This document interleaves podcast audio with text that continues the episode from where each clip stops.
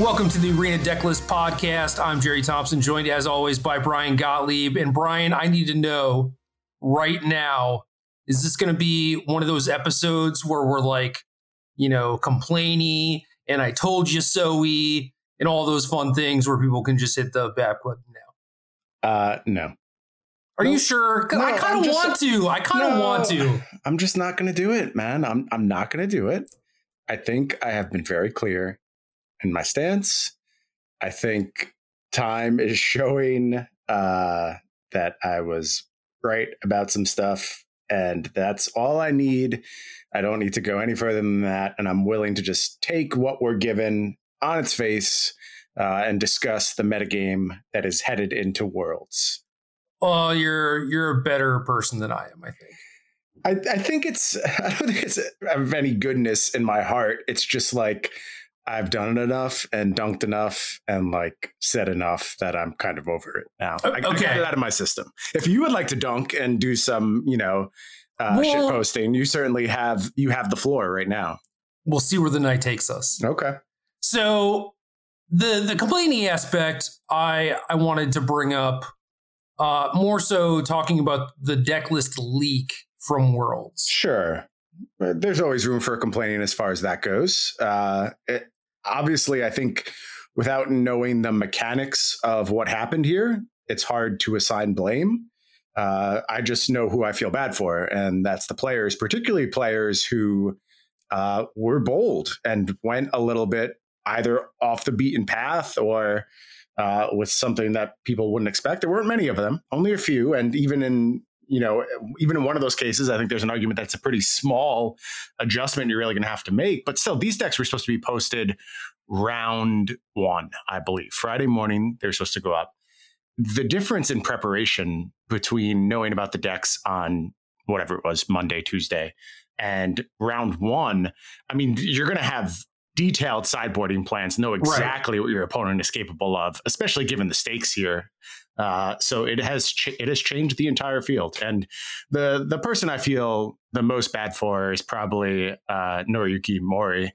But we'll talk more about his deck list as as we get to that specific part of the show. But to just like have a completely off the radar archetype that you believe in and you have faith in, and certainly benefits from your opponents being uncomfortable with it and just have it outed like that. It's it's really unfortunate. I wrote about Mori's deck this week, actually. Oh, that's great. I'm, I'm looking forward to talking about that because I uh, worked on something that looks very similar uh, in its in its end form, and I discarded it because I believe it has some issues. So I'm really curious where Mori is going to stand. But I'm I'm rooting for Mori more than anyone else in the field, without a doubt. Yeah. So as far as who is to blame, yeah, it, it's unclear, right? Like we we don't know how the mechanics work and all that stuff. However, as far as like, oh, the mistakes happen crowd, you you really got to work a lot harder to sell me on that when this is literally the marquee tournament and it's interesting because it is only a 16 player field versus if this happened in a pro tour level event where there's like three or 400 players who would then be complaining and amplifying it on Twitter. Mm-hmm. And I don't know. I, I, think the the players are basically like free from the the WotC shackles at this point. Like they can complain as as much as they want, right? And I think the players, to their credit, were mostly just trying to make the best of a bad situation. I saw a decent amount of players who were just like, okay, you know, let's just all make a pact to not test against each other's decks, right? And I don't think that they got everyone on board, which is unfortunate, but it, it was cool to see them try and do that, you know? Yeah, it's I guess as a competitor, like just speaking from a optimizing your chances and being the best tournament participant you could be, you got to let it go. I mean, there's there's really too much money at stake here. It's too small of a field, and now you're just dealing with a new format, basically, a, a new setup for the tournament, and nothing, no amount of complaining, no amount of uh, Twitter posting is going to change that. So adapt, move on, and then there'll be plenty of time for complaining after the event. That's if I was a competitor in this event, that's how I'd be approaching this. It just it just doesn't do anything. It's not worth your mental space right now. Right. And they can't protest because they're all given 50K just for playing in the tournament. Right. So Wizards found a way to fix that solution. And they can't complain about like organized play going forward because it doesn't exist. Right. And there's no restitution for anything like this happening in an event, right? It's like, yeah, you complain, they say you're sorry. That's the only thing you can get out of it, right? It is, unfortunately. And, you know, a, a lot of power has been taken away from the players recently. And I. I would say there was a moment where trying to reclaim that power was a really good idea. That moment's passed and it, it's not coming back. There's there's just no leg to stand on if you're a player at this point and you kind of take what you're going to be given. I have some ideas to that effect, but we'll get into that next time shit hits the fan, I think. Okay, fair enough. Put them in your holster. Yeah. So interesting setup for the event, given that, like, you know, we know the deck list, the competitors know the deck list. Like you mentioned, there are some folks that brought uh, definitely like off the beaten path archetypes. Mori's Azorius aggro deck, definitely among them. Then the, the, the four players playing the Grixis version of Alrund's Epiphany. And I, I, think that there is a lot of edge to be gained in these small fields by mm-hmm. bringing something that folks have not prepared for because you know like the difference between like first and and 10th or whatever is so huge right so if if there were ever a tournament where you're like ooh i want to do something in the hopes that I, this helps me spike the event i think that this is it what do you think about the uh, percentage of the equity that has been lost due to this leak? Uh, one of the really interesting things uh, was Andre Ostrowski posted a deck list that he said that they thought about playing, but they were worried that their opponents would figure it out mid tournament. Right. Basically, like a, a Demilich deck, uh, very hard self mill. And it's funny because they would have certainly figured it out pre-tournament had they ran with that deck, and uh, instead, I think they ended up with the best deck in the field. More to come on that, but uh, imagine imagine what that did to their chances if they had played that other option. And like just where do you feel these more left field archetypes stand now? How much of their edge have they lost? I don't know. In in the case of mori's deck i think that he he is definitely a player that you know tries to play something off the beaten path to get that sort of edge. And yes his deck is unconventional but at the same time it's like you look at the deck list and you kind of know what it's up to. You might not have like the exact reps down or whatever but it's it's really not something super super weird. And really neither is this Grixis deck. It, it is kind of more of the same, just with some different tools. So I really don't think that, you know, if you presented me like this Grixis deck versus like in a normal, like good stock Izzet list, and you're like, well, the it one is slightly better, but the Grixis one is weird. You know, maybe you get some percentage points that way. It's like you can't you can't sell me on that. Right. Especially with the players of the caliber that are going to be at Worlds. Right. Yeah. I mean, respect your opponents, especially at Worlds right? They're like, yeah, maybe round four or whatever the first constructed round, it's like, okay, people aren't used to this. You're maybe getting some edge there, but certainly by like round 14, they're going to be talking to people. They're going to be maybe like, you know, watching the the coverage as it's going on and stuff like that. It's like they're gonna they're gonna figure out how to play against your deck like very very quickly. So, you know, if, if you're willing to give up like five percent deck equity for half a percent in round four equity, I mean, sure, go ahead. That's technically a thing you can do, but it's not worth it. So I would expect in the case of the Grixis deck that they actually just believe that it's good and aren't trying to capitalize on some sort of like gotcha moment. I think that's a good read. I actually want to back up for a second because I, as we've been talking, I am kind of stewing on the idea of blame and who should be assigned it. This this sounds like the topic that I want to talk about. Well, here's the talk thing. to me about blame. Why do you need a third party to be involved in your 16 person tournament? Like, wh- why is this even happening? What what is Melee's function in all of this? to say nothing about like its use as a tournament platform, which it just shouldn't exist. Like it should be handled by the arena client itself. And it, it's a, a tool of necessity because the client is not full featured enough.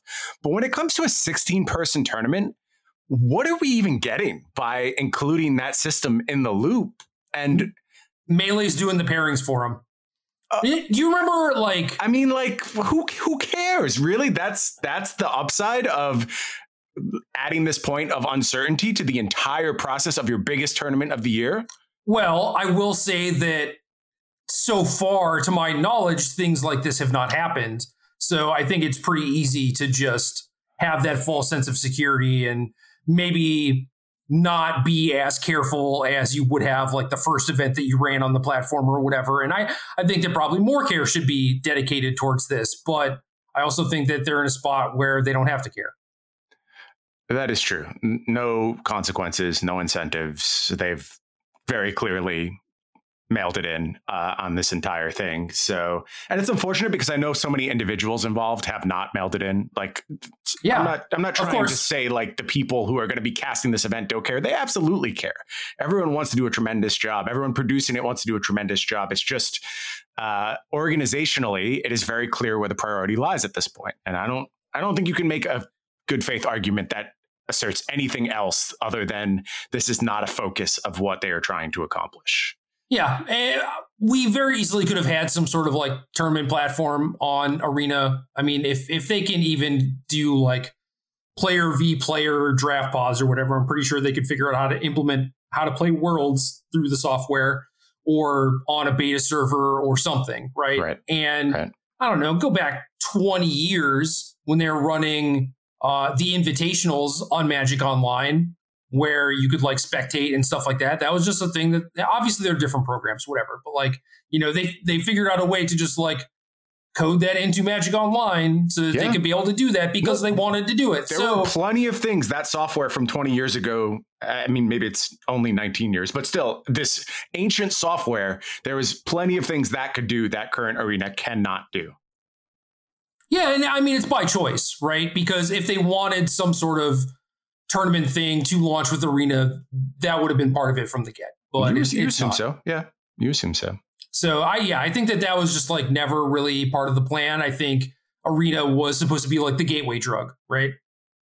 Right, and then it became the focus of organized play uh, somewhat through necessity, but also through. Yeah, I, I don't think that they really had any control over that, right? Like if I, I would have certainly made plans to be like, yeah, we're going to keep leaning into live play. But yeah, uh, it's it's funny. You see, you know, uh, other esports stuff is sort of getting back to normal now. Uh, League of Legends Worlds ongoing in Iceland presently, and that's live. Uh, there is the Dota tournament. Uh, what is it called? The International, the biggest Dota tournament of the year going on. Yeah. But uh, they, I think, like a day after they announced the sale of arena seats for that, uh, canceled any crowd coming. They're just like, no, nah, we're not doing this. However, the players are there; they're competing together. So it certainly seems like it's plausible that if you wanted to do something in person, you could have. But I, I guess I like I respect the decision not to but also there was no upside in doing it either. It's it's not the same as these events where they draw these huge stadium crowds, and uh, they're they're really apples to oranges in this case. I think live play probably hits better for viewership than arena play, but again, that's that's a thing that's not really their primary concern at the moment.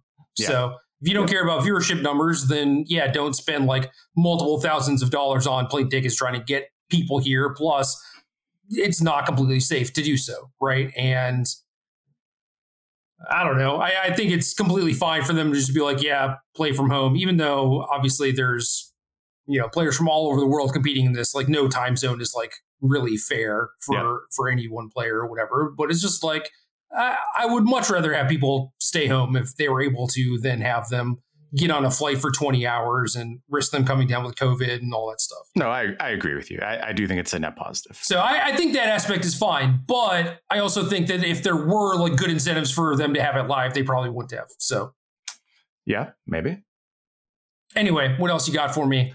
on the no, topic that, of blame. Yeah, that's that's about it for blame. I mean, like it, it's easy to siphon some of this off onto a third party, and certainly, like as far as the direct action. Maybe it was the third party's fault in, in the hands of Melee, but it, it just shouldn't have ever gotten to that point. There's no reason they even need to be involved with an undertaking like this. And it's like, do your own work. Don't stand on the backs of other people creating these softwares for you because you are, uh, you know, saving a dollar in your development. That's what it comes down to, right? And it's like so much of the content ecosystem that Magic has leveraged for the past 20 years is the exact same thing where you didn't really invest on your side in comparison to some of what you know other orgs do. And certainly there was a point where you did but as time has gone on they've drifted very far away from the you know daily mtg model and the stories on the website. All that stuff has basically bit it at this point and they're just relying on like third party orgs to go ahead and make their money doing it. And uh I don't know, man. It's it's starting to feel to me like all of those ecosystems are are getting a little dry, a, a little long in the tooth, and I, I'm worried about a lot of them at this point. You know what would make me happy, which which almost certainly didn't happen. Like you know, hundred percent did not happen. But Wizards is like, ah, oh, sorry, Melee, we're going with Matcherino. And Melee's like, oh yeah, how about we leak all your deck lists? like they, they they would know that it's way worse for the players than it is for Wizards, you know. Right. So they would never do that. But I, I think that it would be funny. It, it is. Yeah, I mean, this is like the last tournament that they do with melee, right? Or at least like close to it. So. Yeah, that that is all unclear, at least as far as I know. Uh, you know, there's obviously the Matcherino stuff going on, which was a disaster the first time they tried to use it, and they canceled the tournament before it even happened. So who knows where things stand now. Good times. Good times. Mm-hmm. All right. Uh, Grixis Epiphany. Let's talk about this. All right. So we spent a lot of time. I don't know if it was last week's cast, cast before that, basically begging people not to put black into these decks. You can you can go back to week one of this format where people were adding it to like the dragons list, and I was like, you're you're just ruining these decks. There's no reason to do this. I don't think that's the case with this Grixis list. I think it's adding another wrinkle uh, that is very important to the game plan. It's not just like, oh, I have duress now. Because, first of all, duress is not that great in the matchup. It has holes. I mean, don't get me wrong. If I have access to black, I want to play it. Uh, but it has holes.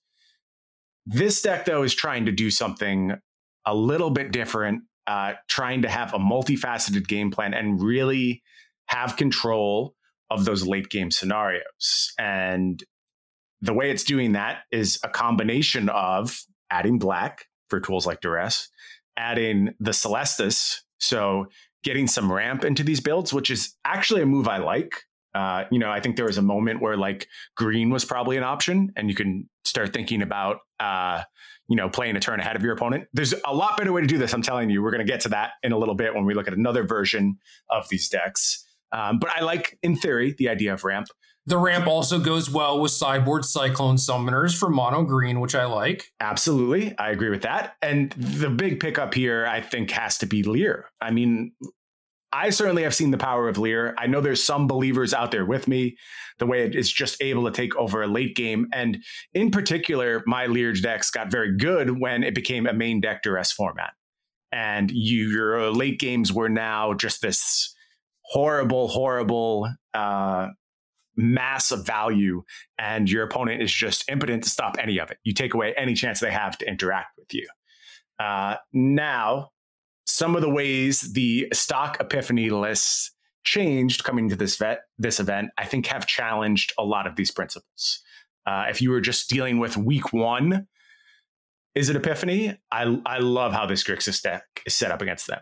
Yeah, I, I agree with all of that if if we start talking about what the Izzet Epiphany decks look like in this tournament, though, I am less convinced that this is going to bear fruit. I think it's a good idea if like this ramp cyclone summoner stuff is good against mono green. That's a, a really big pickup for the archetype because it's, you know, leaning in mono green's favor, I would say, not by a lot, but by enough that you wanted to find some new answers. And certainly like Lier into max fading hope also does a lot to stem their aggression as well. I, I played that matchup a bunch on like the Dimir Lier side, and you you can pull it out absolutely by leveraging uh, those type of interactions and just eventually having the inevitability. So I like this deck, and like I said, I think for like the expected list and the expected metagame, this was a really good choice. I just kind of think it got outplayed by another list. So to be clear, when we were poo pooing Grixis in, you know, the Dragons list specifically, but also in Epiphany, it was because players were doing things like playing Infernal Grasp instead of whatever two mana burn spell you wanted to play. Right. So you're messing up your mana significantly in order to get a two mana removal spell that kills slightly more things when the two mana removal spells kind of like kill everything anyway. And yeah, duress against Alrund's Epiphany decks, like you said, if you are playing black, then sure, I will put it in my deck. But it is not like, oh, I splashed for this and now I win the matchup. Correct. And this list is kind of doing all of those things. Like they they have some duresses. There's a power word kill, but also they're keeping some of the red removal cognizant of the fact that they might not have black early on. Mm-hmm. Right. And Duress combos very well with Lier. Lier combos very well with the Celestus. I, I think that Celestus combos pretty well with Duress too, just like being able to ramp, play Yeah. a follow up spell, and also, you know, loot it away when it doesn't matter anymore. Yep. Great so point. all of these things kind of combine to where it's like, oh, okay, this actually makes sense. That said, I was rebuilding this deck today where I was like, do you actually need the black? And I haven't gotten any any chance to play games with it. Um, but it's like, yeah, I mean, the, the power word kill stuff, that is replaceable. Duress is the one thing where it works very well with Lier, both like, you know, clears the way, uh, either pre-Lier or like potentially protects it afterwards, or Mhm. you're like duressing their follow-up, you know. I think that that combination is very good, but I'm not convinced that you necessarily need it. Uh, yeah, I I am with you. I think you can accomplish most of these things without the third color. I also I haven't played games with this list. I've played against it on Arena. I've watched my opponents sit there and not be able to cast their spells. Like the the addition of of the haunted ridges, and they have like three of them in play, and they can't find a second blue source. I it's real, and you also give up your Field of Ruins as well, which I think is a critical card in the format right now. Uh, you know, I saw some of the Izzet lists even start to get away from it, and I'm I'm not sure why. Uh, I just think it's so important. So there's there's a cost all these changes. Like, don't get me wrong, this is a really well built, really well thought out way of moving to Grixis. This isn't the versions we saw a week ago. That's just like I have duress now. What are you going to do about it? This is built by very good Magic players. That screams throughout all of the construction here. I just think it was a complicated situation when there was a simpler one available. So 23 lands total, 13 blue sources, two Drawry disruptions on top of that, and then three Celestus. That that's running a little light. It feels light. Uh, you know, we have expressive iteration to make up some of that. There's also Spikefield Hazard, so uh, you know, there's there's more lands available. They do come into play tapped, which is tough. Yeah, I was just talking about like blue mana in Blue general. sources, You're- yeah. you were talking about not being able to hit double blue. They have three copies of Memory Deluge in their deck. Yeah, I, I don't think that should happen all that often. Like, I don't expect that to be the mode, but like, will it happen once in a while? Sure, it it seems plausible. Yeah, I mean it's it's more likely, and this this came up with Mori's deck too because he only has two deserted beaches. hmm I and where when I was playing the deck, I would have like triple island, single plains, and I'm just like at first I was like, why are you playing more dual lands? I figured it out eventually why he's not. Okay, But but this deck is definitely going to have similar problems where instead of playing, you know, the snarls, which granted are not great, but like Mhm. you get to play them, right? That fixes your mana. You're going to have far less, far fewer instances where you have like RRRU or the inverse, you know, be, with this deck because you you don't have that extra blue red dual. absolutely. So there, there are costs for these things that they have added, but I do think that uh like ramp into Lier and you know Cyclone Summoner post board, but Lier with Fading Hope against Mono Green is a pretty good way to stabilize. It is. It is. I, I buy that as a plan, and you know, there's there's more hope, more help coming in post board games. We're looking at uh, some Soul Shatters, Power Word Kill, Mind Flayer in the mix. I I actually don't love Mind Flayer in these lists, but it, it gets better again when you have access to Duress. So this is like one card leading to another, and I, I sort of buy it as a viable option. Uh, you know, it, will depend a lot on how my opponent's sideboard, what the field actually is. But I could see Mind Flayer being solid in this tournament. One addition I really like is the go blanks in the sideboard.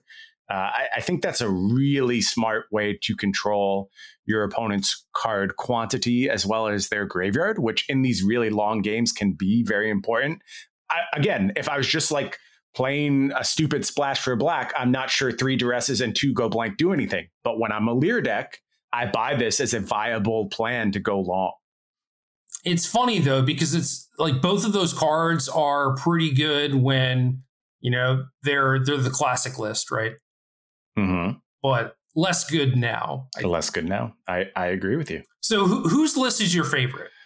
Uh, oh, well, I think oh, out, of, uh, out of Izzet, out of Izzet. Yeah, so I think Sifka, uh, Beth, and uh, Strasky have very similar lists. I believe they work together. I don't know if they're card for card the same, but they are very, very close to each other.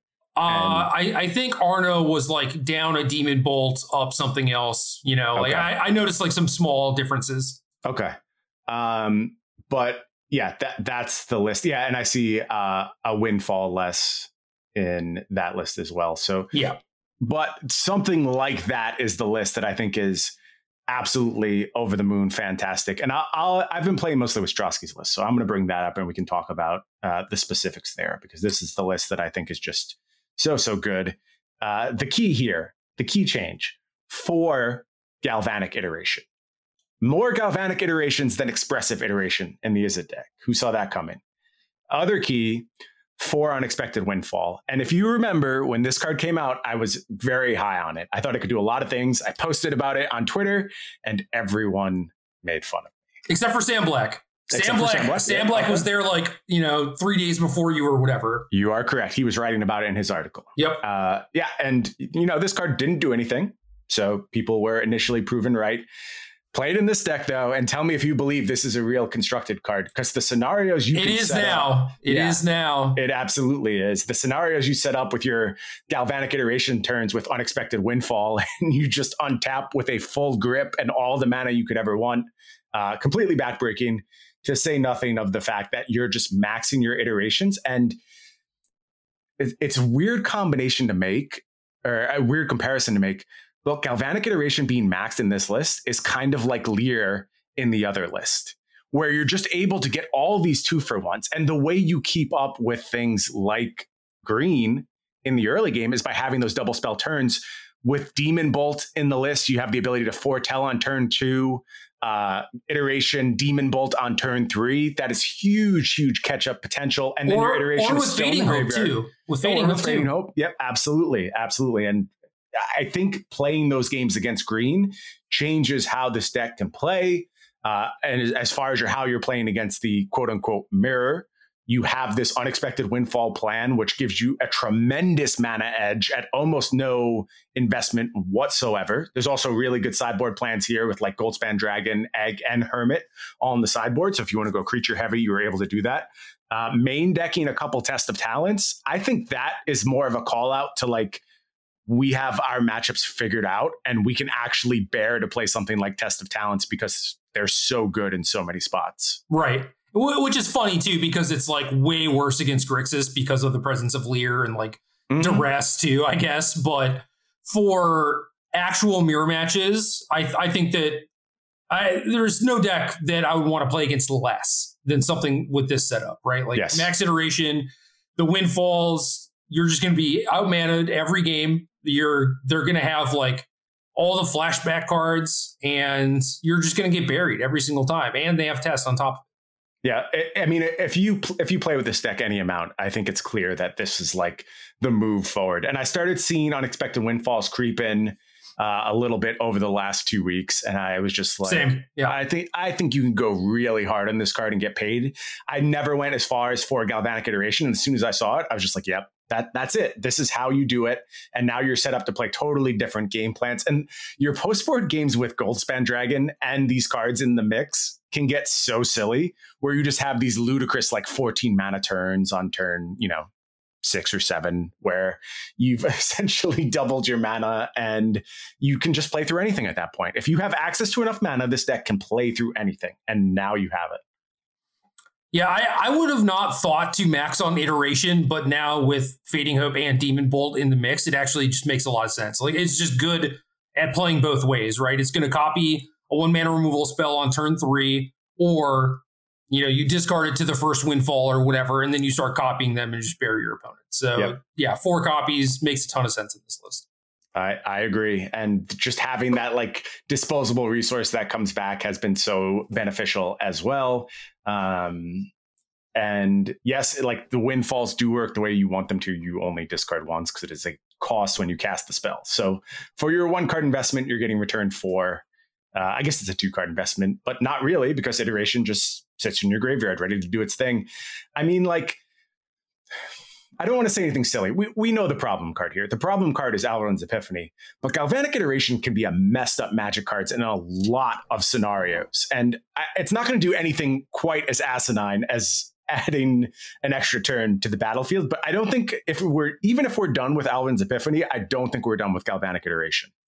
Yeah, maybe not, because, I mean, say Epiphany goes away or whatever, it's like this deck is still pretty good at dealing with the battlefield, pretty good mm-hmm. at drawing cards and making mana. It's like you can figure out a way to win. Maybe it's not as clean as Epiphany, but maybe you're just doing like Goldspan Dragon stuff and who cares? You know? Could be. Uh, yeah. I, I think that is also, I'm trying to stay away from the topic.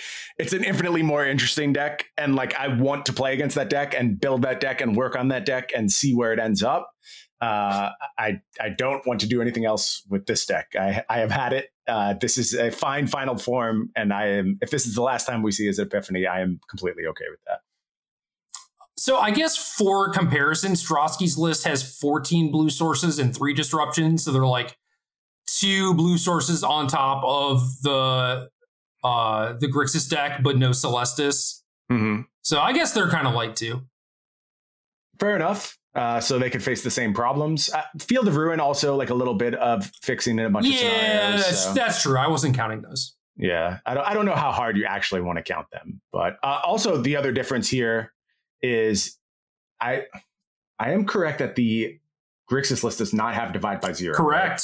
Yeah, so you're able to divide by zero for your environmental sciences here. Yes. Uh, that was one of the things that I wanted to do by rebuilding the Lier deck as just blue red is I wanted to have Lier and divide by divide zero. by zero. Sure. Yeah. I mean that's how I found Lier. And that's yeah, what really, really brought me in that direction. And it that was the first card I was looking for when I looked at the list and it was a little shocking it wasn't there. I, I get it. Like I said, I think the list is well built. I'm not really criticizing that decision.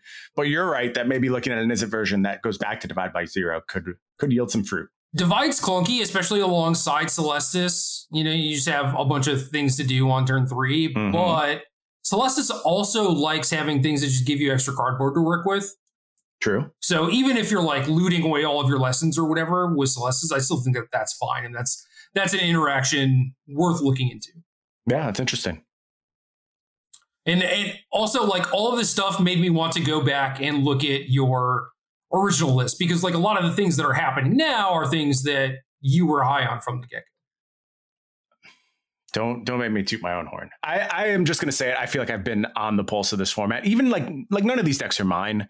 I'm not trying to say they even are derived from what I've been doing, but I just like found the powerpoints very early, right? Uh, and it, it feels like I I did a good job assessing what would happen post rotation and what cards would really matter. Yeah, I mean, you're you're mostly like, oh, I want to explore this idea and then maybe push it as far as you can go and then give up before you tune it and you're on to the next thing, right? Right. Now, and, also to shoot me down a little bit, if you if you push forward every idea, then at some point you're going to stumble on the good ones, right? So true, there's certainly some of that going on. True, but I don't know things like Lier were showing up in like multiple deck lists. It wasn't like here's 50 deck lists, one of them is a Lier deck, right? You're like here are all these different iterations. And yeah, I don't know. You sent me like a blue red list without Lier, and I was like, why why doesn't your deck have Lier in it? You know? Who knows? Who knows where my head was at at that point? We had moved on. Uh you were you were delvering, right? I remember the poppet was there. You got me to craft the poppet. Yeah, I, I think I actually had no delver. It was like a very tempo set up. Yeah, you were no you were you were fake delver, right? Yeah, like werewolfing, evasion werewolfing. Yeah. So uh, tournament has four Grixis decks, four Izzet Epiphany decks, one Izzet Dragons, three mono green aggros. I don't know how much you want to talk about this. Uh, yeah, I I guess I will just say that I like Seth, Seth's list the best. Um, a lot of these decks went to Sculptor of Winter as time went on, and I'm seeing more and more of that. I just think Lotus Cobra is better. Like the the fact that you can attack on turn three, it, it matters a lot in this format where you're really trying to get every point in against these Izzet decks. Or And- or you crew with it also. Correct, You, you or you crew and crew. make mana. Yep. Great point. Sculpt, Uh, so- Sculptor does give you another snow permanent, which I think lets you play more Lairs if you wanted to. Do. And it works with old growth troll, but I, I don't know how much those things actually matter. I guess Yeah. like, you know, old growth troll plus sculptor plus inscription or whatever, you know, you get to do like a lot of big things, but Yeah. So uh, in the four sculptor list, like PV's list, there's there's zero Lairs. right. It's 19 forests, four haven. So not taking advantage of that side of things. Um, and yeah, I, I mean, like, I don't think there's a dramatic mistake being made here. It's just there isn't a lot of point of differentiation between these lists. That's the one that really stood out to me. I prefer Lotus Cobra uh, over Sculptor of Winter. Th- Seth's got three Wrenn and seven, so going a little bit harder on that side of things. It's just closer to like the list I've played, the list I've been happy with. I don't think the other mono green aggro lists in the tournament are failures or anything like that. Uh, some interesting sideboard cards that have started showing up. There's things like Tajuru Blightblade, which is just stupid one one death touch. Uh, I could see that mattering a bunch in the mirror. Seth has a sideboard, Ashaya Soul of the Wild, and I saw that and I was like, what are, what are we doing here? I, I don't know. I, I haven't figured that one out yet. And I'm curious if we'll see that pay any dividends. Uh, I know PV was playing like Froghemoth in the, the large creature slot, which I was happy with. Uh, as far as the um, presence of the enchantment, the unnatural growths, Seth has one in the main deck, and that's it. No more anywhere else. Uh, PV has none anywhere. So that has kind of fallen out of favor, it looks like. And I I think knew it. correctly so. Yeah, I think correctly so. I, I don't mind Seth's one either, though. Like, I think that's a probably a better application of that card than maxing, you know, playing four of them always seemed ridiculous to me. So uh, I'm fine with the way he has built the deck. It's just interesting to see that card kind of trail off as we got to the World Championship list. I love the Tajuru Blightblades. They're Mhm. basically like typhoid rats, right? Yeah, a little death touch action. And I, I don't know. I guess you know you weren't at a ton of the invitationals or whatever, but there were there were so many invitationals where I'm working with someone and I'm just like, all right, I kind of need something to to fix this very slight problem to make my deck perfect or whatever. And for one of the invitationals, it was like I want like another cheap removal spell against mono blue devotion with my mono black devotion deck. And I ended up settling on Typhoid Rats. So me and Josh Cho both played a Typhoid Rats in our sideboard. And my my tournament did not last very long, but it wasn't the Typhoid Rats' fault, I assure you. Yeah, and- don't blame the rats. That's not fair. yeah, and I don't know. It's like I, I definitely still own that copy of Typhoid Rats. I know exactly where it is. Good. It, it means a lot to you. Your favorite rats. It- it- well, it's like my favorite slash least favorite. Okay. Really hot cold relationship, you know. I understand. It's tough with rats sometimes. Well, like yeah, it's you know Josh would like give me a bunch of shit for it, and I'm I'm pretty sure he's forgotten at this point. I don't know. Maybe I'll ask him at some point if he remembers the typhoid rats. He does have a good memory. Oh god. Uh, the danger in reminding Joe something like that is that he might just needle you with it for like the next 10 months and you're stuck with those consequences. That is definitely true, but I also don't think that I was wrong. I didn't like obviously Mono Blue, you know, had like some evasive creatures and stuff. It wasn't perfect, but Mm. I, I think it was still fine. And for for Mono Green specifically, like you, you just don't have any one mana cards. Like the games Right.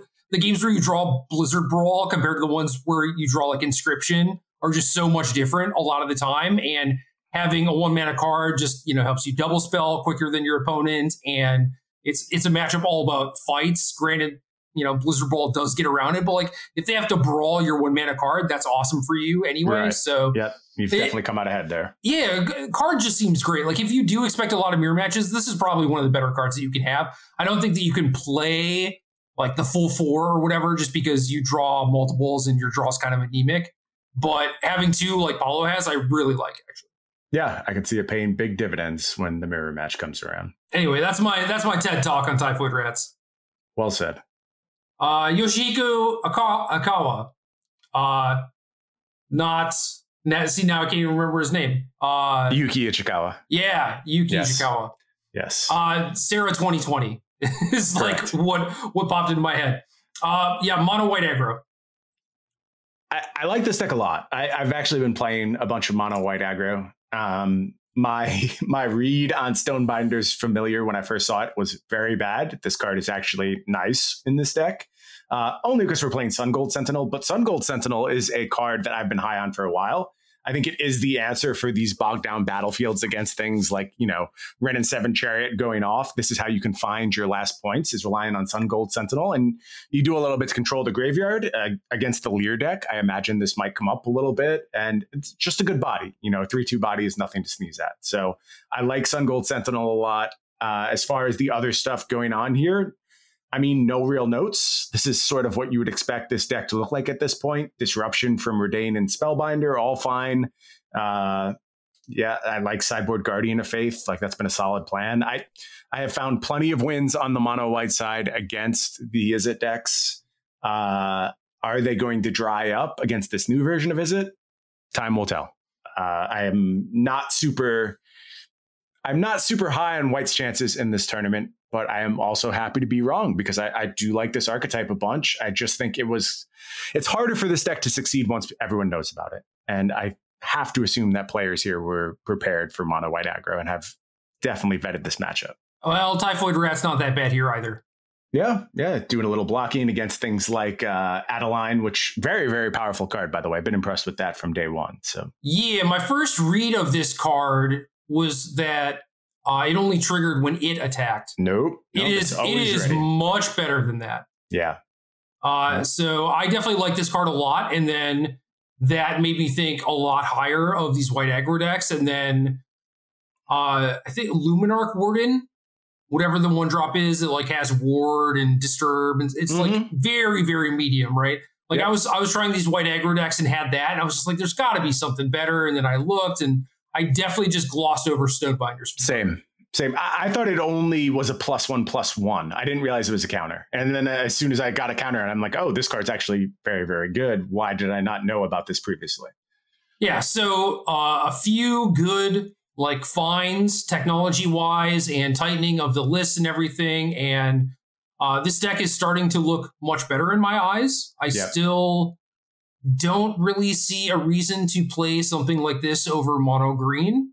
I, th- I think it's got a good mono green matchup. I don't know that I'd- I'd go as far as like super favored, but I do think it leans slightly in mono white's direction. Now, does it do so as Yoshihiko Ikawa's list is built right now?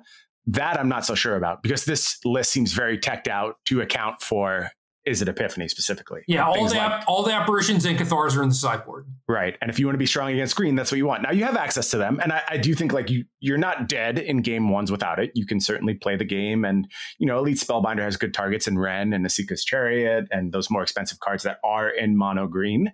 So it's not like it's just dead, but certainly the setup where you're Cathar apparition, you're way better off against the mono green deck. Yep. Uh, Jean Emmanuel Depraz with uh, little Temur deck. This is, I think, the only, yeah, it's the only Jaspera Sentinel Magda deck in the entire field, which I think kind of makes sense. Uh, I liked those setups a lot and then kept getting beaten up by Werewolf Pack Leader Mhm. and was just like, okay, maybe you just, you can't do it. You need to do things that actually like play to the board a lot earlier and have things that are capable of blocking and stuff like that. So it is interesting to me that he settled on this list. And I don't know, it, it is it is interesting, like Dragon's Fire with Moonveil Regent, some main deck negates, but other than that, you know, the usual suspects, Chariot, Goldspan, etc. Yeah, so here's where I will give this deck some credit. Jaspera Sentinel, Magda, as you mentioned, can get outscaled pretty hard. And it was really problematic when these things were just getting picked off left and right uh, by the decks.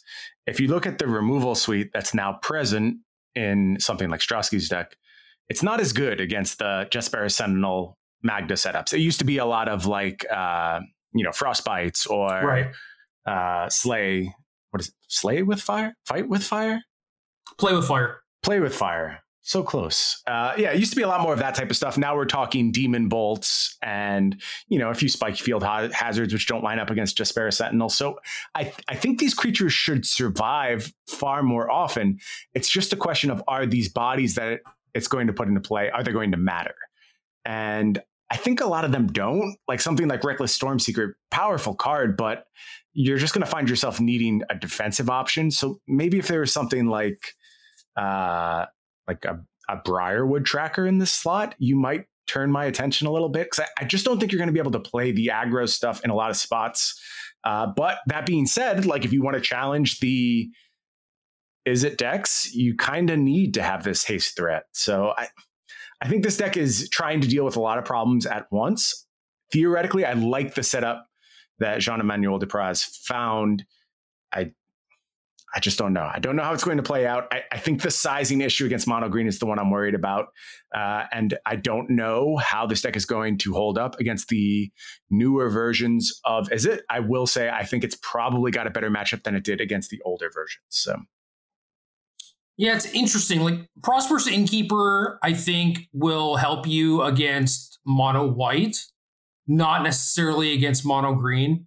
Mm-hmm. But all the treasure setup you know, yeah, your, your creatures are going to live. You're going to be able to develop your mana. You're going to be able to play out a threat and then hopefully have a counterspell open, right? Which is kind of where you want to be because you're you're right that they're pretty light on things that actually kill things, right? It's like a bunch of fading hopes in all the lists just yep. to bounce a turn two pack leader. And that's, that's going to be strong against things like Moonveil Regent. Don't get me wrong, but still. Yes. Yeah, I definitely agree with that. But like you're you're gonna be able to get to a point where you're deploying a threat and have extra mana open and you know counter burn down the house or whatever, and then maybe be able to win that way. So I I could see that as a possible plan. I just wish that it meant that you were also very good against mono green or something. Right. Yeah. Also, I'll point out like the theoretical plan sounds fine uh, there's only four counter spells in this deck, though, right? Yeah, there's not a lot. So you, you got to have it when it matters, and you're, you're only doing it once. Like you find the right spell to counter, and then you got to run with it. And maybe that's why something like Reckless Stormseeker, you just need that outpouring of damage so quickly.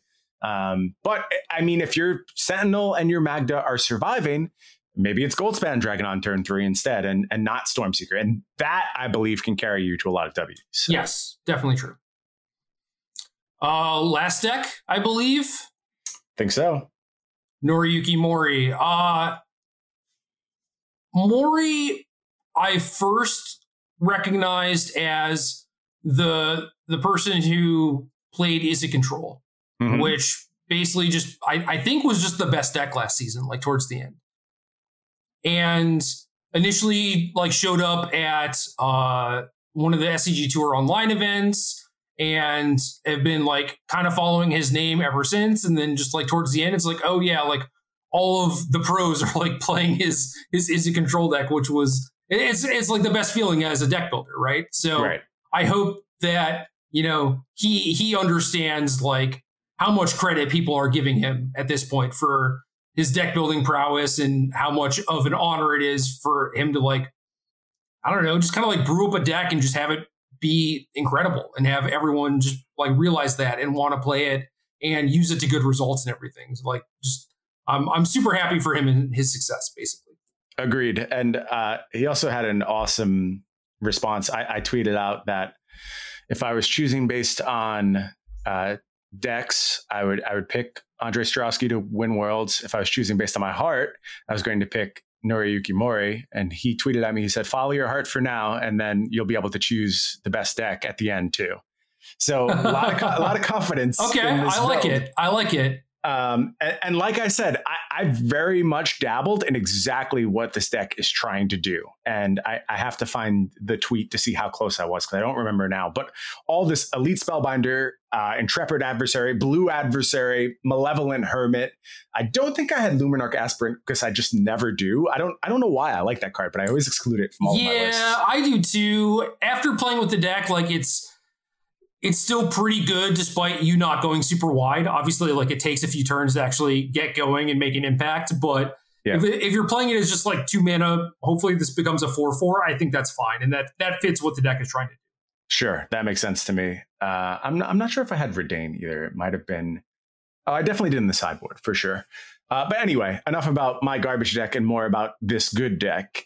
I, I think you're certainly set up awesome against Izzet Like that's what you're trying to target here. Bunch of open mana. You have concerted defense to be able to mess with their key spells. You're only doing a little messing, right? It's concerted defense, Jwari disruption, and then you can get uh, you know, a little bit more help in post board game with some more malevolent hermit. But there's there's enough. There's enough to just keep your opponent off their feet, keep them from doing exactly what they want to do on a key turn, and then find that win. And that's what these decks are always trying to do. And in my experience, this kind of setup can do it, be it piecing together lethal with like your spectral adversaries or using them to dodge a key removal spell and just cobbling together these battlefields that are literally just enough. They do just enough to get you over the edge.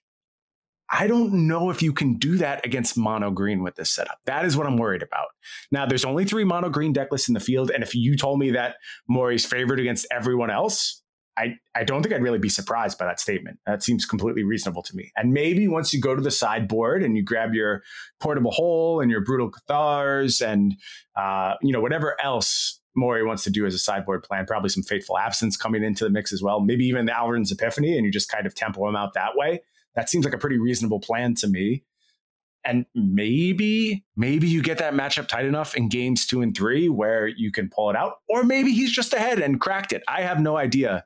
That is my point of concern right now is the mono green matchup. If that matchup's good, this deck looks incredibly well set up. So I'm super interested to hear what your experience was like. So Kyle was playing mono white with no Cathars or Apparitions main deck. Mori only has the single Cathar main deck. Mm-hmm. Given that, I think both players probably assumed that there wasn't going to be a ton of mono green, and you know, for the most part, they're right. You know, there's there's three copies, which is, I guess, like the second most played deck. Yeah. So, but yeah, yeah weird with a small field, right? There's there's not a lot of it, and I think that you knew that you were going to have to do a lot to beat Izzet. And so they're just like, yeah, I'll, I'll skimp on Brutal Cathar. Obviously, it's just not that good of a card against them, and try and make up for it in other ways against Mono Green. Maybe that's like winning the post board games. Who knows? But given the way that Mori's deck is built, he has 16 blue sources, 14 white sources, two Jwari Disruption. Is do you think that that's strange? Do you think that this is like a blue deck first or a white deck first? Because you need the white mana to get on the board early, right? Yeah.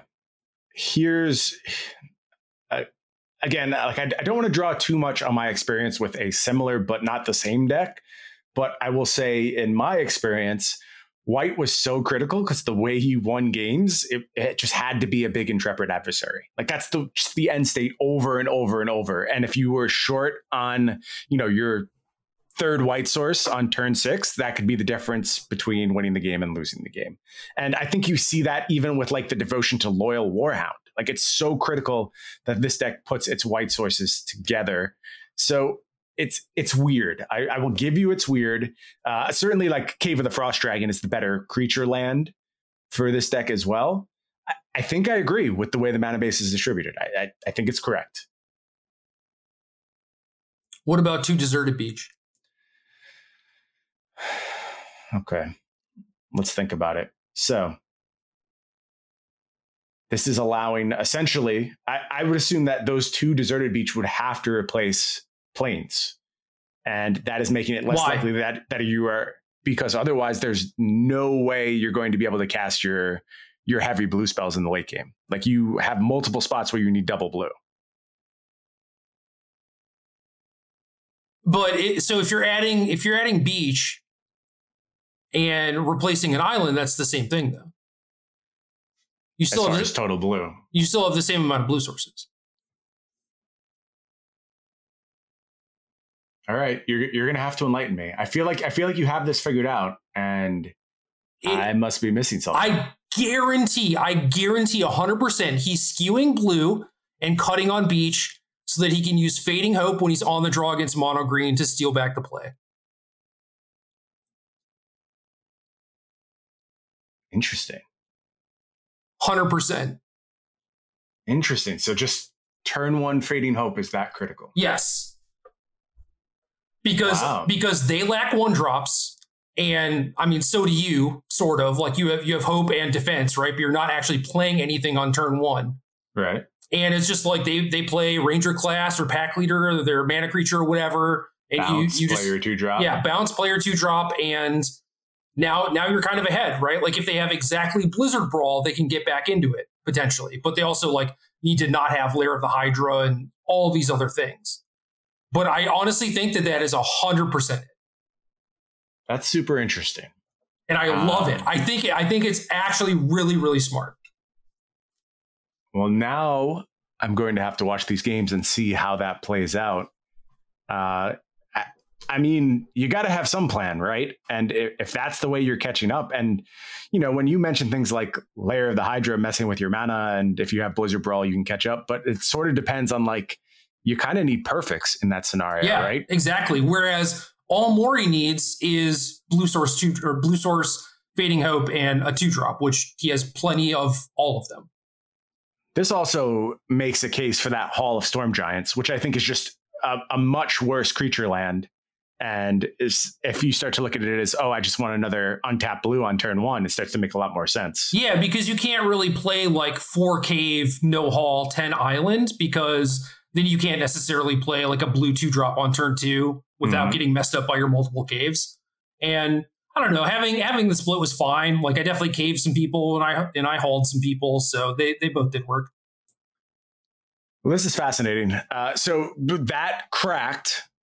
How do you see this deck faring in this tournament? Did did Mori do it? Is this something that could actually like change the whole metagame and uh, set this tournament on its ear? I think this deck is very, very poor against like random stuff. Like any aggressive deck with one drop creatures is just going to be a heinous matchup. So I think that he is just, you know, shooting for the stars in this tournament with this deck because he just expected to be all Izzet in mono green. And I think for those two specific matchups, Izzet he's good against? And, you know, the new lists are obviously like a little bit different than probably what he prepared against. Mhm. And mono green, I don't think is a lock. Like if he's a favorite, he's a slight favorite. But I think the the fading hope stuff and altering the mana base slightly, like cramming in as much untapped blue as he possibly could while still being able to cast his spells just for fading hope, I think is really, really smart and does a lot of work for him. I can't wait to watch this deck do its thing. Uh, it, it seems like it it is the story of the tournament before the tournament starts. I hope it delivers as we actually get into the tournament. Of course, split format tournament, so you know Right. a, a poor draft could derail this entire narrative, and we want to get to see the chance of this deck delivering. I am very hopeful that's not the case. I am, like I said, rooting above all for Noriyuki Mori in this tournament. Yeah, I want to too. It's it's just so weird because the overall power level of the deck is pretty low, and Izzet's power level high, is high. Mono Green's power level is high, and if you mulligan or if your mana is kind of weird or if you you know like miss your three drop or whatever, it's just everything just gets away from you so quickly. Right. And that I think is the biggest problem for this deck. And then it's also just like, well, I drew concerted defense and they just never drew chariot or whatever, Mhm. or they were smart enough to have chariot be the last thing they deployed. And people are cutting Wrenn and Seven from their decks for uh, Goldspan Dragon or cheaper spells, which I, I think is correct, right? Like, you know, you don't necessarily need that in the mono green mirror. You certainly don't really want it against Izzet. And he has a lot of things that are just like very small things, but they're working against him Mhm. and I, I think I think the fading hope thing is correct, right? Like you you see it now, right? Like there's no way Yep. that his deck is built this way without that being the case No, because it makes sense. there's no reason not to play four deserted beaches otherwise because you have no one drops yourself. So yeah.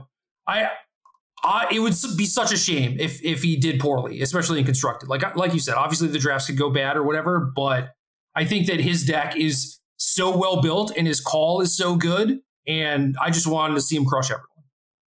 Hopefully, that's what we're talking about when we come back next week and uh, breaking down the aftermath of Worlds. Well, that and the bands, of course, will be the other thing. Uh, I, we'll have to talk about. C- come on, man. What? I don't know. Like, I was willing to talk about like, oh, would this be better for the format if it did get banned? You know, I don't think that they'll be like snap banning a thing on Monday after Worlds. Like, that's just kind of ridiculous. I don't know, man. I, I think that you had to wait for Worlds. I think that there is a clear problem where this format will stagnate around these ideas. I think that it is unanswerable going long because of the nature of the cards, which are forcing this stagnation. And if you just want to play uh, another year of mono aggro versus stupid uh, Izzet Epiphany, and then occasionally a deck splashes a uh, negate into its like two color mana base, and right. you end up with Temur or you know something like Azorius aggro, then so be it. But ultimately, like these are still just the aggro decks splashing for this other form of disruption, and there's there's got to be a middle ground in this format. You have to unlock that, otherwise you lose so much of the card pool. And I think there's too much at stake in this moment for the future of not only standard but competitive magic as a whole like you need people to buy into wanting to participate and all of the people y- you and i talk to them literally every day all of the people who have left because they lost interest your chance to get them back was at rotation the cost of inaction is that those people stay away forever and maybe more join them the cost of action is just the same thing you did for the past year and you're you're banning again. Is it great? No, it's not great. And but if you didn't break their back with the last bans, you're not going to do it with these ones either. I'm sorry. That's just this isn't going to be the straw that breaks the camel's back. It's it's those people are gone. They've already left. Yeah, I think that the people who are engaged now and are playing now, some amount of it is shiny new toy from rotation, but you probably also lost a lot of those people. Mm-hmm. And my play is trending down. Yeah, I, I, I was playing tons, and uh, you know, this week I've been like, eh, I'll play a game here and there. I want to check out this list, but ultimately, I have other things I'd rather do. Yeah, but the, the people who are around now are just lifers, and they're not going anywhere. Yep. And yeah, if if the format stinks and you decide it stinks, then banning I think is just a net good, and we can kind of just ignore whatever the cost of banning a card is, like the tenth time you do it in, yep. in two years. Yeah, right? you you've changed the discourse. Like yeah. it's just completely different than it was two years ago. People yeah. expect ship, it at this point. Ship has sailed. Yep. So you have the chance to get people back. The thing that I keep thinking about is do you th- even if you think the format is fine now, do you think that you're going to have to ban it at some point? Because if so, I think sooner the, the sooner the better, right? Yeah. Yeah, I, I just don't see how you could not. I mean, especially as we get to like more and more focus on fork effects, uh, it just the problem just gets worse and worse. And like ending the game in that fashion doesn't serve anyone. So, so I, I look at it this way too, where the format right now is Izzet an aggro. Mm-hmm. And if you get rid of Epiphany, then at least we have some black decks. Yeah. And maybe we have like some control decks. It's like boom, format yeah. format got twice as big, y'all. I, I agree. If if it wasn't such a simple and like clear move and like the next steps also so clear because we've played those black decks. They're good. They're good decks. They just don't they don't bear out against what the format is presently about. And there's all kinds of fringe strategies that will be unlocked. And if there was just something that was going to be the next thing up, that's what we faced all through the last ban season. It's like, okay, they did this. Now this is here okay, they did this. These other six cards are still present. And it was clear every time. That's not the case right now. So I, I just think you have a unique opportunity. Don't waste it. That's where I fall. Yeah, I mean, I do want to see the results of the tournament. Not that I think that, you know, small event with what, what could happen that really changes the narrative? Like, short of Mori winning is the only thing that I think Well, see, the problem with Mori is like that probably gives people a false sense of hope where yeah, maybe his deck is good against Izzet, but it, I, I played it on ladder for like a day and a half, and it is really bad against random stuff. Okay. And obviously, you can fix that to some degree, right? But it is hard targeting Izzet? Yeah, it better be good against Izzet? Right.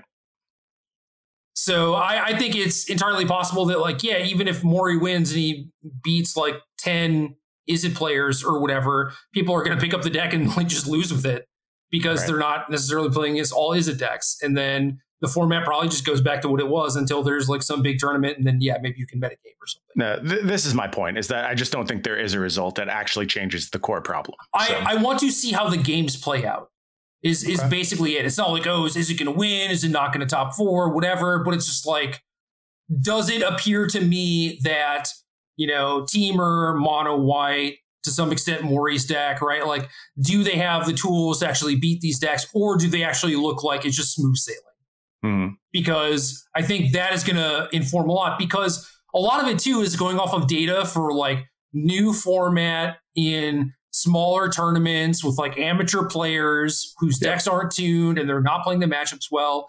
This is some of the best players in the world. They have practiced like exclusively for this tournament for a week or two. They're going to know how to play their decks. Now they even have like four extra days to like test their matchups, right? It's like this is going to be like true good sample size. It's going to be small sample size, but it's going to be true. Meaningful data. Yes, exactly. Meaningful but small. So yeah, if if there if there's a bunch of games of Grixis against Mono Green and Mono Green gets crushed by all of them, it's like, well, there's probably something here. It's not a lock, but this is closer to the true matchup than just taking data from like three SCG tournaments and aggregating them. Yeah. For my side, I don't care about the data. My, my mind's made up. I mean, I, maybe that's like a stubborn approach to take, but I, I see what I see in this metagame. I don't believe there's an answer. Uh, and I am hopeful we get a change, and I will just leave it at that. Yeah, either way, it looks pretty bad right now. Yep. So, well, we will see. I, yeah, maybe they have some some data where they were like planning on banging anyway and wanted to wait for Worlds or whatever. I still don't think that immediately following a 16 player event that is half constructed means that they just like snap ban it after that. I don't care what the win rate is. Like it is a small sample size. Um, so I, I think that they would wait, but that's that's just my prediction. I just don't I don't want Crimson Vow spoils spoiler season to get buried because it, it, it will. Like we no, did this through that's true too. Yeah I, so i mean that's an argument against though right too is that a new set is coming out a new big set? So that's i think that's the default argument. I, I really only want to talk about this for like two seconds and then we would end the show but so you've sucked me into talking about all these points. I think the default argument is there's a new set coming. Why not wait and see what it can do? Unfortunately if the answer is nothing and this is the thing i keep coming back to tell me what the card looks like that fixes this problem. Like, what is it? I, I, I don't have a card where I actually think it, it matters. Even if you just give me freedom to like design one, short of saying Alrund's Epiphany can't be played. Like, there, there's no historical effect that I would call back to that I no, think will do a good job of addressing the way this format is shaped. No, it's a general strategy type of thing. Like, maybe it's a new archetype. Maybe there is some sort of tempo deck or whatever that is just inherently good against it. It's not it's not going to be a specific card, right? Because you like curse of silence their epiphanies and they just beat you with Lier or right. smoldering egg or whatever. Right. So you're chasing it on power level.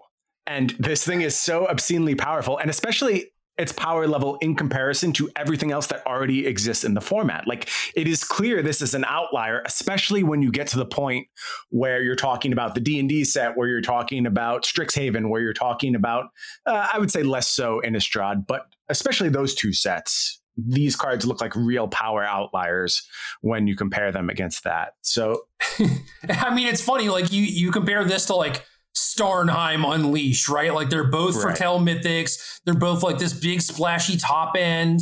And I think that this one is even generous where it like gives you some birds or whatever. And I yeah, I just I think that they probably equate those cards as the same thing. where it's like, oh, a bunch of angels will kill people, or like time walk plus a couple birds will kill people, and it's like, no, obviously this one just like breaks the rules of the game. The other one is just a pile of crappy creatures. Yeah, yeah, and so that that problem doesn't go away no matter what cards are here, and we did this last year.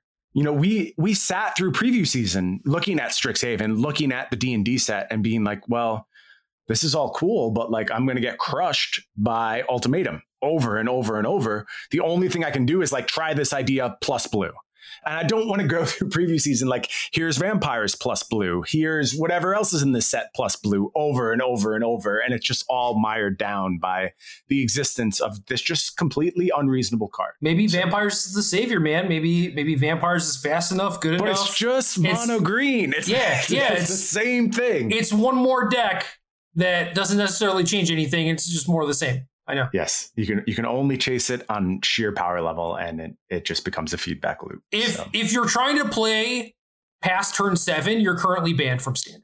Mm-hmm. So I don't know, Epiphany or that. That's your choice. I've made my choice. Same. Bans. Wait, wait, you got hold on. You have to be specific, Brian. What bans are you advocating for? All of them ban everything. You know what? I'm, I'm done with it. Just just ban me actually. What can i do that would get me banned where i don't have to worry about this anymore? I have some ideas for that too. All right let's talk about those and uh, we'll see if we can get those rolling. Game